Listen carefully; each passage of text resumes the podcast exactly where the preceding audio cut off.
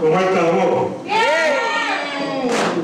Como dije al principio, hoy es domingo especial, primero porque es el domingo del Señor. Así que esa es la clave. Pero más mejor, como decía por ahí, hoy es el domingo de la Santísima Trinidad. Hoy celebramos la solemnidad, dogma, misterio de la Santísima Trinidad. Y si le queremos poner un poquito de frosting al bizcocho, pues también estamos celebrando la diversidad. Pero nunca, nunca va a suplantar la celebración especial de hoy, que es el domingo de la solemnidad de la Santísima Trinidad. En cuanto a la Santísima Trinidad, la mayoría de las iglesias protestantes, así como la ortodoxa y la iglesia católica romana, sostienen que el dogma de la Santísima Trinidad se trata de un misterio inaccesible para la inteligencia humana. O sea que es un misterio de fe. Y al ser un dogma de fe o un misterio de fe, es algo que debemos creer aunque no lo entendamos del todo. ¿Usted entendió esa parte? Al ser un dogma de fe o un misterio de fe, es algo que usted y yo debemos creer aunque no lo entendamos del todo. Y de ahí partimos. Mucha gente se frustra porque no entiende la Trinidad. Es difícil de entender, y yo no creo que haya alguien que se atreva a decir que entiende el misterio de la Trinidad completamente. Obviamente, en la mañana de hoy yo no voy a hacer un estudio teológico, ni siquiera un estudio bíblico sobre el tema de la Trinidad en esta mañana. Trinidad es el término en latín para tres. Nosotros, los cristianos, creemos en cuántos dioses. ¿En cuántos dioses creemos nosotros los cristianos? Uno. En un Dios trino. Uno.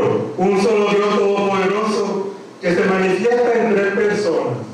Dios Padre, Dios Hijo y Dios Espíritu Santo. Ahora bien, hace un rato les decía que mucha gente no entiende la Santísima Trinidad, ¿se acuerdan? Y también les dije que al ser un dogma de fe es algo que debemos creer aunque no lo entendamos del todo. ¿Y qué es lo que tal vez se hace difícil de entender para algunas personas? Porque el que cada una de estas tres divinas personas, Dios Padre, Dios Hijo y Dios Espíritu Santo, son un solo Dios, es Dios mismo. Esa es la clave y eso es lo más difícil de entender. Las tres son distintas entre sí por su relación recíproca. El Padre engendra al Hijo, el Hijo es engendrado por el Padre, y el Espíritu Santo procede de ¿quién? Del Padre y del Hijo. Fácil. Padre, Hijo y Espíritu Santo. No se reparte la divinidad. Un tercio para Dios Padre, un tercio para Dios Hijo, un tercio para Dios Espíritu Santo. Un solo Dios todopoderoso, en tres divinas personas, Dios Padre, Dios Hijo y Dios Espíritu Santo.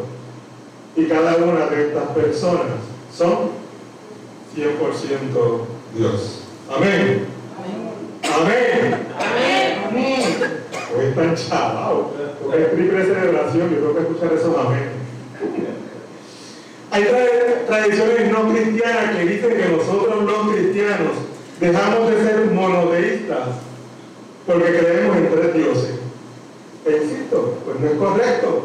Nosotros creemos en un solo Dios, el cual podemos experimentar en tres maneras distintas. A mí, por lo menos, a Manny me gusta entender la Santísima Trinidad como tres maneras de experimentar o ver las manifestaciones de Dios. Así que te invito a que veas en esta mañana las tres personas de la Trinidad como tres manifestaciones o expresiones de Dios. Una vez de joven, escuché una explicación sobre la Trinidad. A lo mejor a ti no te convence, pero a mí me ayudó muchísimo. ¿Qué es esto? ¿Vaso con qué? Con agua. ¿Saben la fórmula del agua? que son dos átomos de ¿qué? Dos átomos de hidrógeno y uno de oxígeno. Así es. El agua en su estado líquido es este, ¿cierto?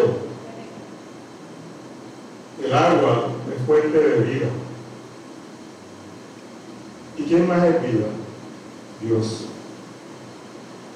El agua en su estado líquido, un excelente símbolo para Dios Padre, Dios Creador, porque el agua es la fuente de vida, al igual que quiere, al igual que Dios. Y sin agua no puede existir, al igual que sin quién, que sin Dios. ¿A usted le gusta el hielo? ¿Le gusta el hielo? ¿Qué es el hielo?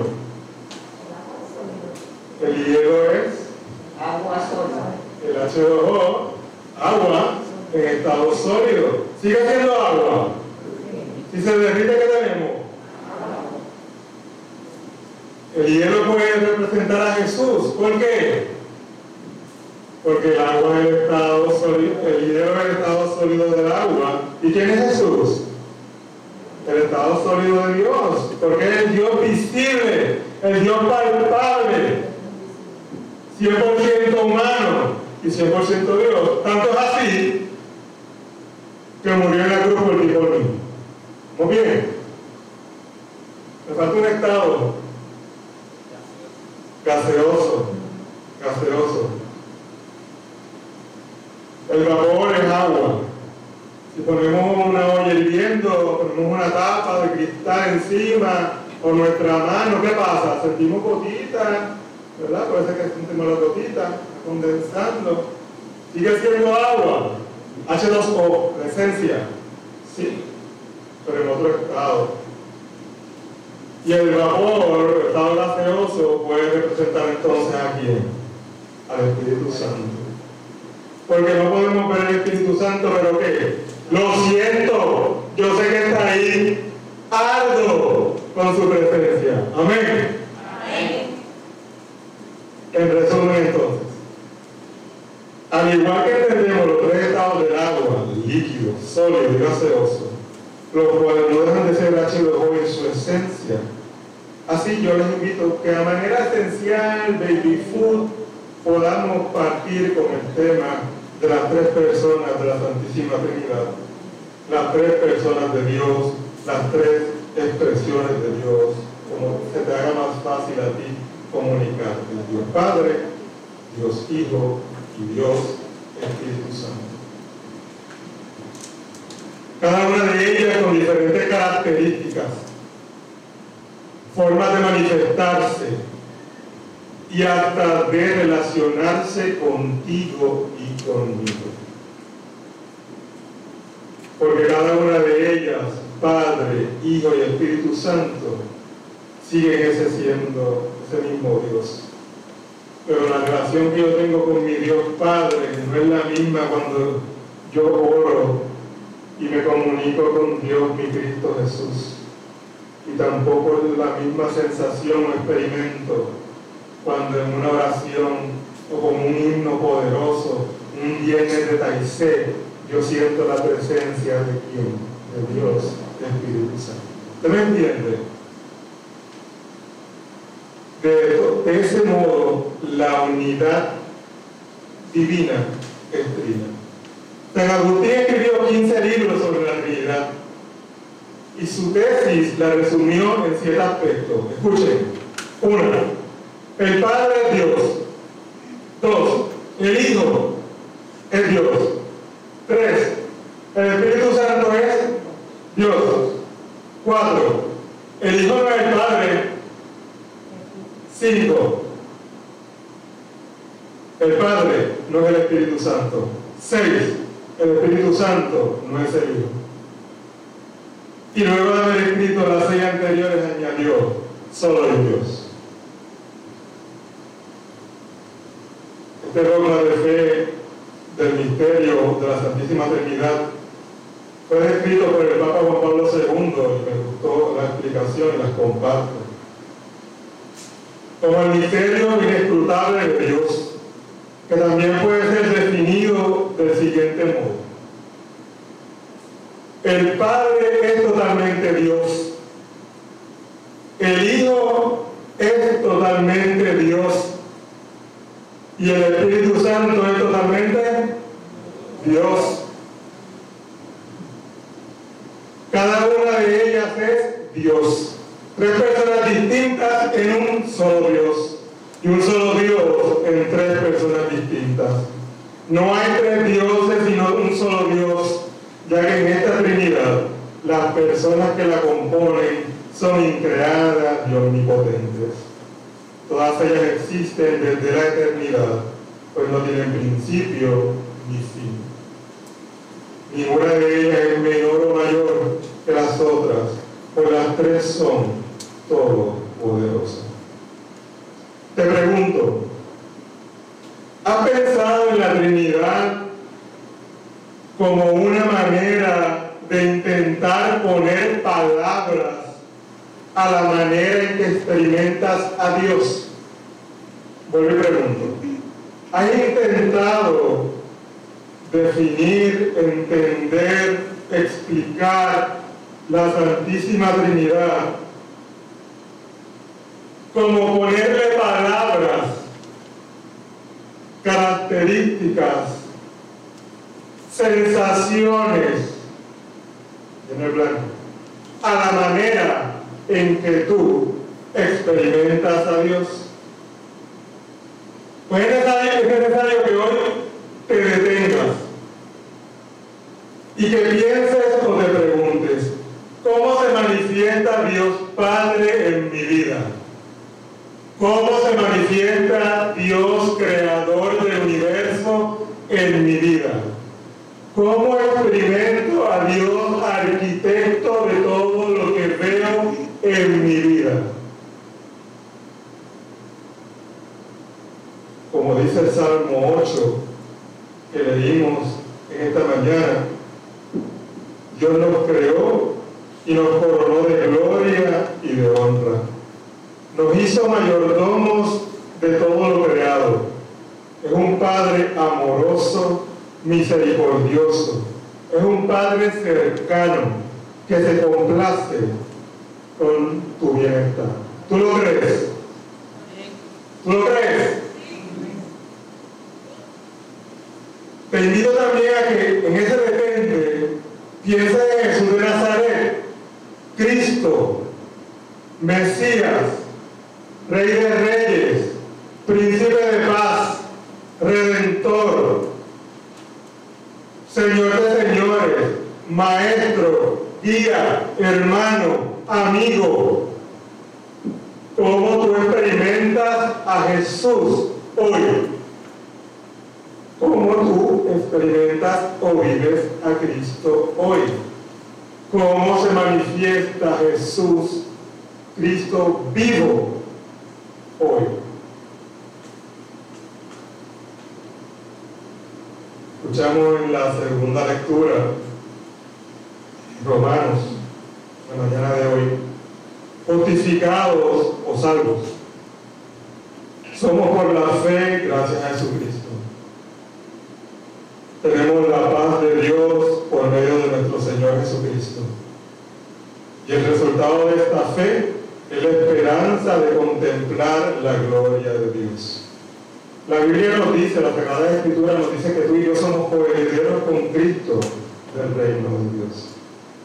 Es a través del Hijo, de Dios Hijo, que vemos la gloria de Dios. Es a través de este Hijo que estamos llamados a amarnos los unos a los otros y amar a nuestro prójimo como a nosotros mismos. Pero esta lectura no se queda ahí. Continúa esta lectura de Romanos y nos dice que el amor de Dios ha sido derramado en nuestros corazones por el Espíritu Santo que nos fue dado. Así que detente y pregúntate en esta mañana, ¿cómo sientes la presencia del Espíritu Santo hoy? ¿Alguna vez tú has dicho, aquí se siente el Espíritu de Dios? ¿Alguna vez tú has estado sentado en esa silla rodillas cantando, orando, escuchando, y tú sientes, yo siento el Espíritu Santo a mi alrededor. Se me pararon los pelos porque siento la presencia del Espíritu Santo. ¿Lo has preguntado? ¿Qué es eso? ¿Cómo lo internalizan? ¿Cómo lo siento?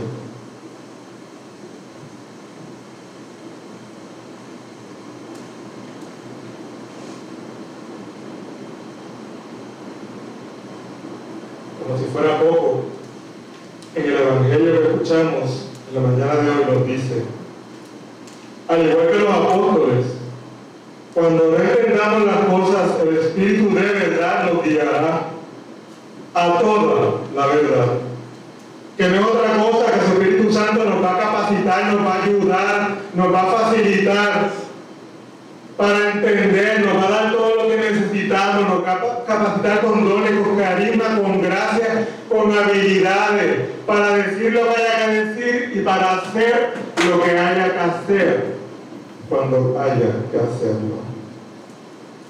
Y todo eso proviene de la gracia del Padre, de Dios mismo.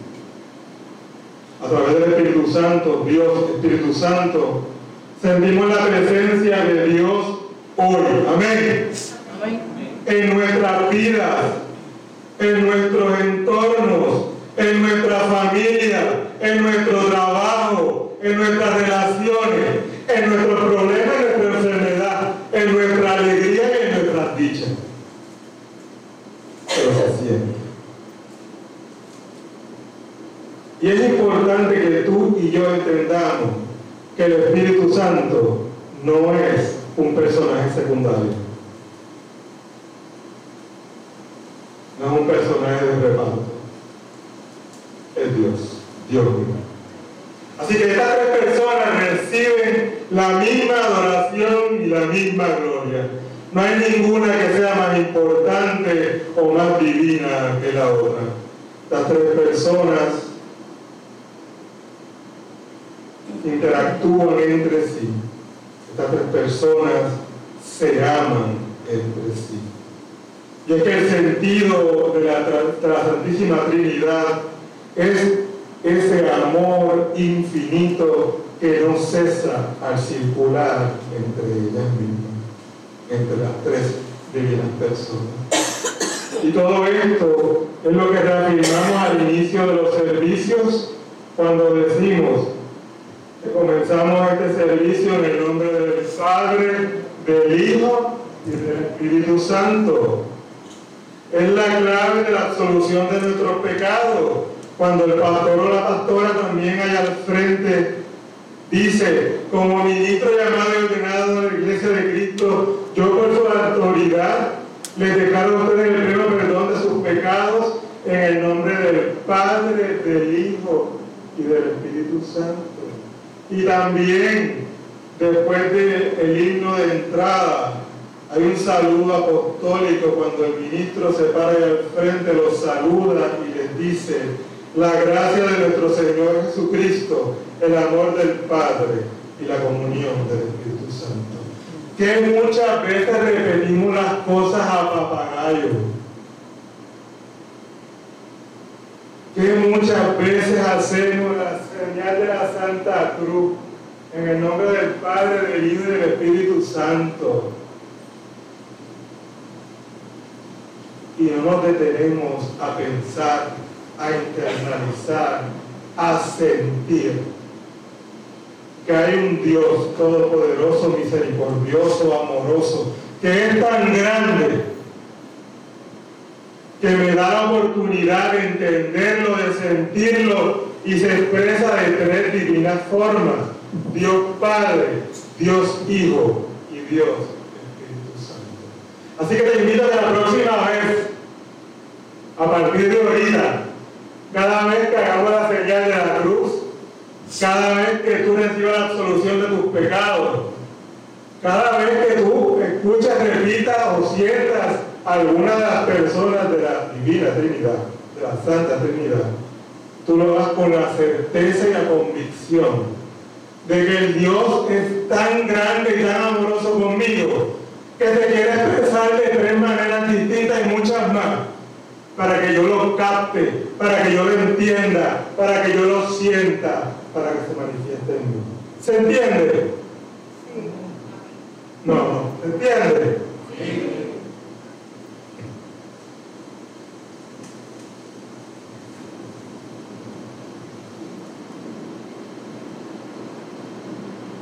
Ah, mucho color en la mañana de hoy, ¿cierto? Mucho arcoíris. Sin quitarle la importancia a la Santísima Trinidad, les dije que voy a un domingo especial. Y es especial porque la Santísima Trinidad nos muestra la riqueza de la diversidad. ¿Entendió eso? La Santísima Trinidad nos muestra la riqueza de la diversidad. Y es que la Santísima Trinidad es el modelo a seguir para cualquier tipo de comunidad humana: la familia, la sociedad, la congregación religiosa, la iglesia, etc. Especialmente por esa característica de conformar una unidad sin anular las identidades propias de esas tres personas. Esas tres personas independientes no se anulan la una de la otra. En Dios, que existen tres personas, hay unidad y hay diversidad. En otras palabras, la Trinidad de Dios muestra cómo el amor crea la unidad en la diversidad, en la forma en que los tres miembros de esta divina Trinidad se relacionan entre sí. Más que nada, la Trinidad nos muestra que la unidad no significa uniformidad. La unidad no significa uniformidad. Y la diversidad no significa división. Y la diversidad no significa división. Hoy venimos a celebrar la diversidad. Esa diversidad no es otra cosa que la diferencia o la distinción entre personas como parte de la creación de Dios. Pero no se trata de celebrar la diversidad o las diferencias como un capricho, como una moda, como una agenda. Tampoco se trata de nada sexual. De lo que se trata, y repito, es de reconocer la diversidad en la creación de Dios. Celebramos que somos distintos, pero nos une ¿quién? Dios. La semana pasada, en la celebración de Pentecostés, nuestro obispo David nos invitaba a cantar, uno mejor que otro, pero a cantar, y a reflexionar que somos uno en Cristo. ¿Se acuerdan? Y esto me lleva hoy a utilizar un texto que a mí me fascina, me gusta mucho y lo has escuchado de mí otras veces. Gálatas 3, 26 al 29, que lee: todos ustedes son hijos de Dios mediante la fe en Cristo Jesús, porque todos los que han sido bautizados en Cristo se han revestido de Cristo. Ya no hay judío ni griego, esclavo ni libre, hombre ni mujer, sino que todos ustedes son uno solo en Cristo Jesús. Y si ustedes pertenecen a Cristo, son la descendencia de Abraham y herederos según la promesa. La sociedad le gusta etiquetar a los que son diferentes o los que no cumplen con una norma establecida, una mayoría o hasta un estándar de belleza. Etiquetas como raro, feo, anoréxica, gordo,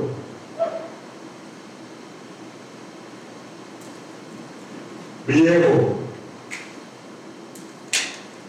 Le queremos poner un plus, viejo verde, jabao, tienes perdonado.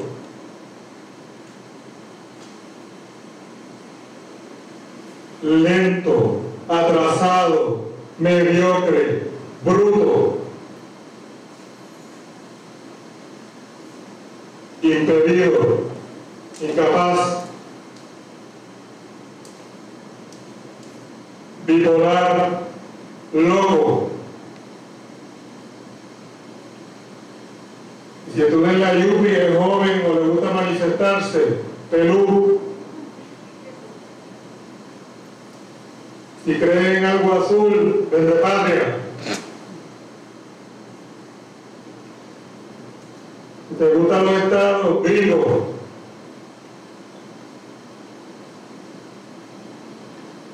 Te ves raro, flaquito, tecato. Si vives en un sitio diferente, este es de caserío.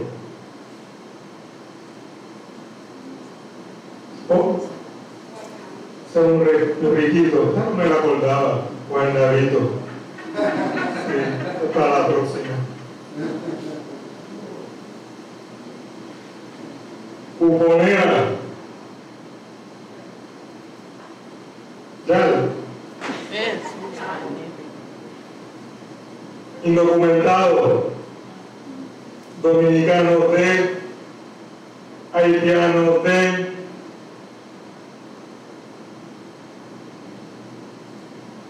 Loser. Si eres católico romano, los cristianos le dicen adorador de imágenes. Y los católicos le dicen a los cristianos, eso es un aleluya, atalaya. Y si no vas a ninguna iglesia, eres un apartado, ateo. Si piensas diferente, puede que te digan que eres un hijo del diablo.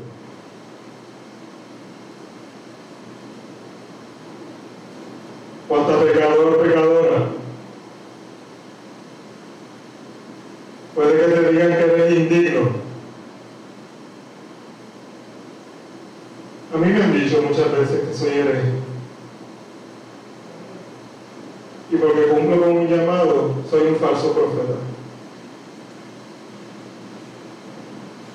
Tal vez tú eres solterona.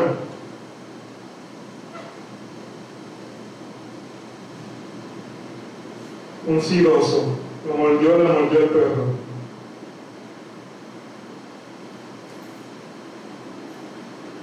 La loquita del barrio.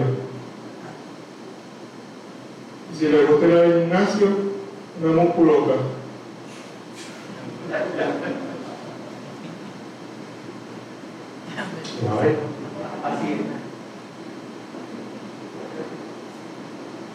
Sodomita.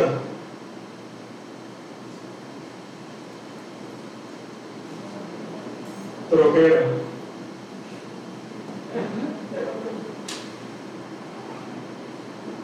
Amanerado. Pato. Maricón. No es chiste. Nos podemos reír. Las podemos utilizar. Dentro de la misma comunidad a la que pertenezca, sea cual sea, la pueden utilizar. A lo mejor no existen, pero no nos damos cuenta que señalamos, que etiquetamos, que identificamos, que herimos, que juzgamos. ¿Y quién soy yo? ¿Quién eres tú? Para juzgar, para señalar, para identificar, si solamente Dios es lo que sabe o quien sabe lo que hay en mi corazón, en mi mente y en mi espíritu. Eso se entiende, con mucho respeto, eso se entiende.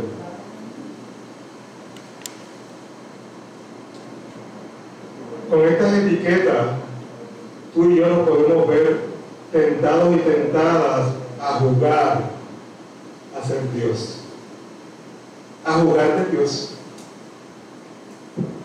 ¿Quién sí y quién no se puede acercar al altar?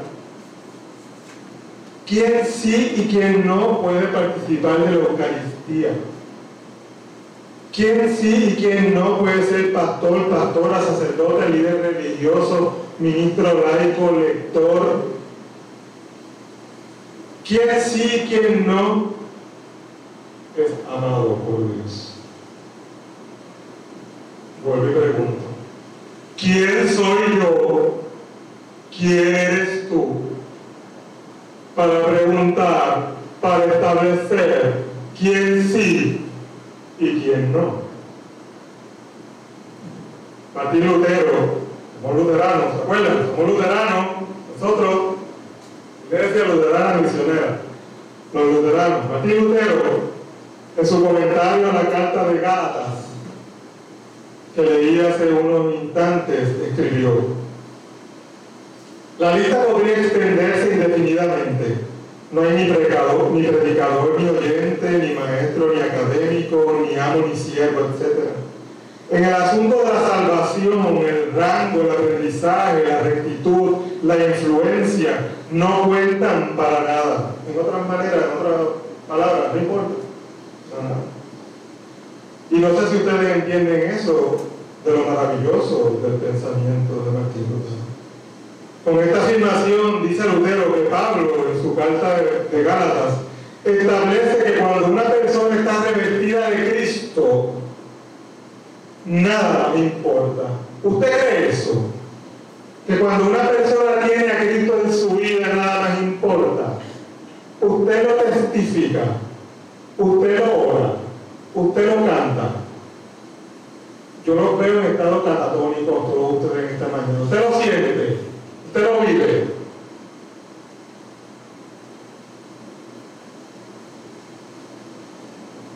Decía Martín Lutero: si una persona es judío, un observador meticuloso y circunciso de la ley de Moisés, o si una persona es un noble o un sabio griego, no importa. Las circunstancias, el valor personal, el carácter, los logros, no tienen relación ninguna con la justificación. Y justificación no es otra cosa que la salvación. Ante Dios no cuentan para nada. Ante los ojos de Dios todo eso es frosting. Lo importante es que nos revistamos de Cristo.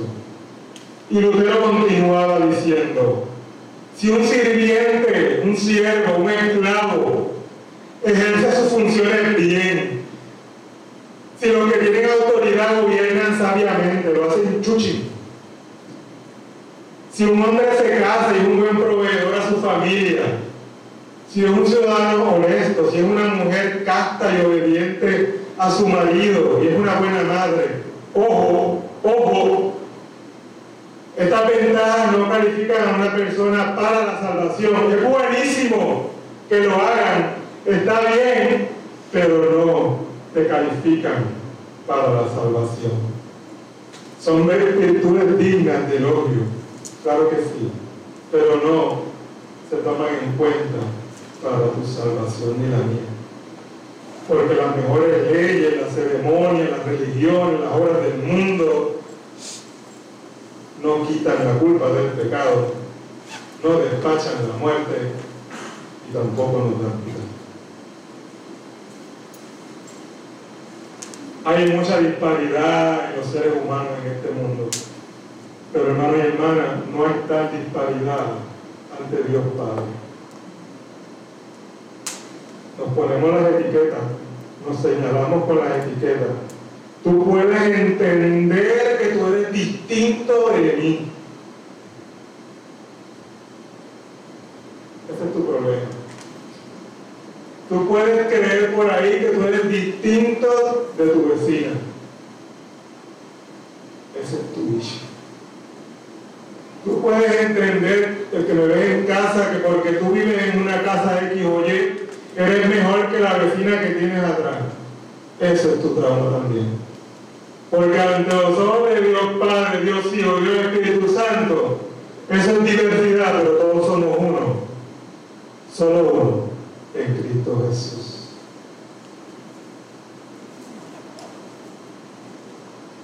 Así que nuevamente, Vemos como la Santísima Trinidad es un modelo hermoso de unión en la diversidad. Primero tenemos el reconocimiento de que Dios Padre nos creó. Fuiste creado en imagen y semejanza de Dios. Por lo tanto, eres criatura perfecta, al igual que Dios es perfecto. Pero ojo, tu prójimo es perfecto. Tú eres precioso y preciosa. Yo me doy besitos en el espejo por la mañana, porque yo soy precioso, al igual que Jesús es precioso. Pero ojo, tu prójimo es precioso también, porque fue creado a la imagen y semejanza de Dios. Eres criatura preciosísima, perfecto. Dios Padre, creador del universo, nos ama desde mucho antes de haber nacido.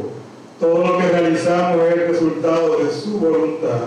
Y si nos agarramos de ahí, toda decisión, todo pensamiento, toda meta, todo sueño, todo lo que tengamos que hacer, decidir o pensar a corto y a largo plazo, estará depositada y sustentada en la confianza de que todo estará bien.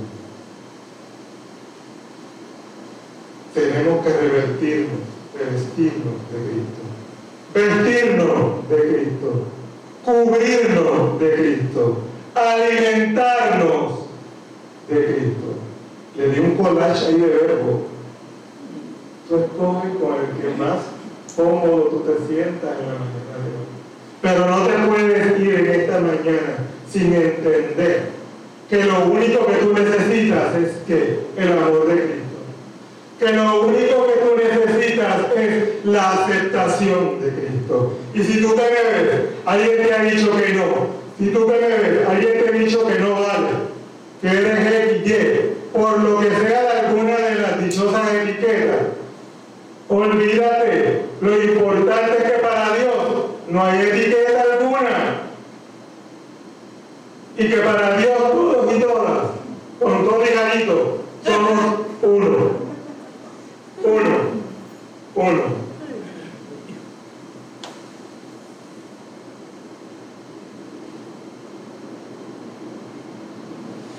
El Cristo que nos dio un mandamiento nuevo, que nos amemos los unos a los otros y que amemos a nuestro prójimo como a nosotros mismos. Dios no es un Rubik's Cube. ¿Qué es un Rubik's Cube? Esta cajita de colores que yo la muevo como yo quiera ahí y la manipulo hasta poner los colores todos iguales. Y nunca me salió. Pero Dios no es un Rubik's Cube. Tú no puedes controlar a Dios. Tú no puedes tener a Dios aquí. Como no me ven detrás del púlpito, tú no puedes poner a Dios en tu bolsillo. Tú puedes pensar que te la sabes todo. Tú puedes pensar que eres super duper, que eres el cheche. Pero a fin de cuentas, Dios, todopoderoso, todo amoroso, misericordioso, omnipotente, es el que tiene el control de ti y de mí. Así que celebremos la diversidad. Olvídense de lo que está pasando en Cabo Rojo y en las noticias hoy. Eso no es. La diversidad es que tú y yo somos creados a imagen y semejanza de Dios. Que tú y yo somos distintos. Que tú y yo somos distintas. Que parecemos distintos. Que hablamos distintos. Con niveles adquisitivos distintos. Pero somos uno ante Dios. Celebremos la diversidad, porque es maravilloso, misericordioso y es un Dios trino que te ama.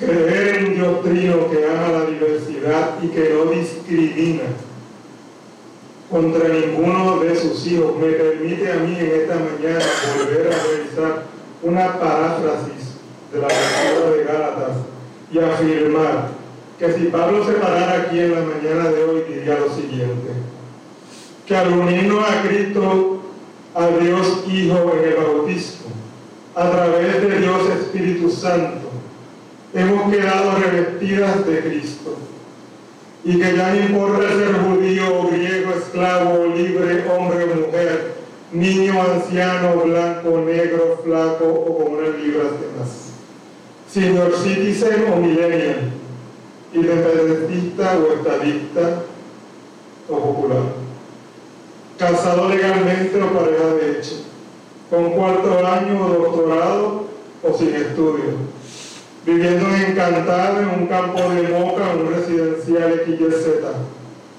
puertorriqueño, dominicano, haitiano, venezolano, heterosexual, homosexual, bisexual, transexual o simplemente asexual. Todos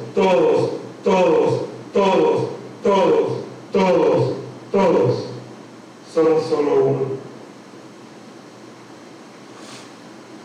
Y si somos de Cristo, o estamos con Cristo, entonces somos descendientes de Abraham y coherederos con Cristo de las promesas que Dios le hizo a su pueblo. Porque para Dios Padre, para Dios Hijo y para Dios Espíritu Santo no hay etiqueta, todos somos uno en la perfecta diversidad de su gracia. Que el Señor te bendiga.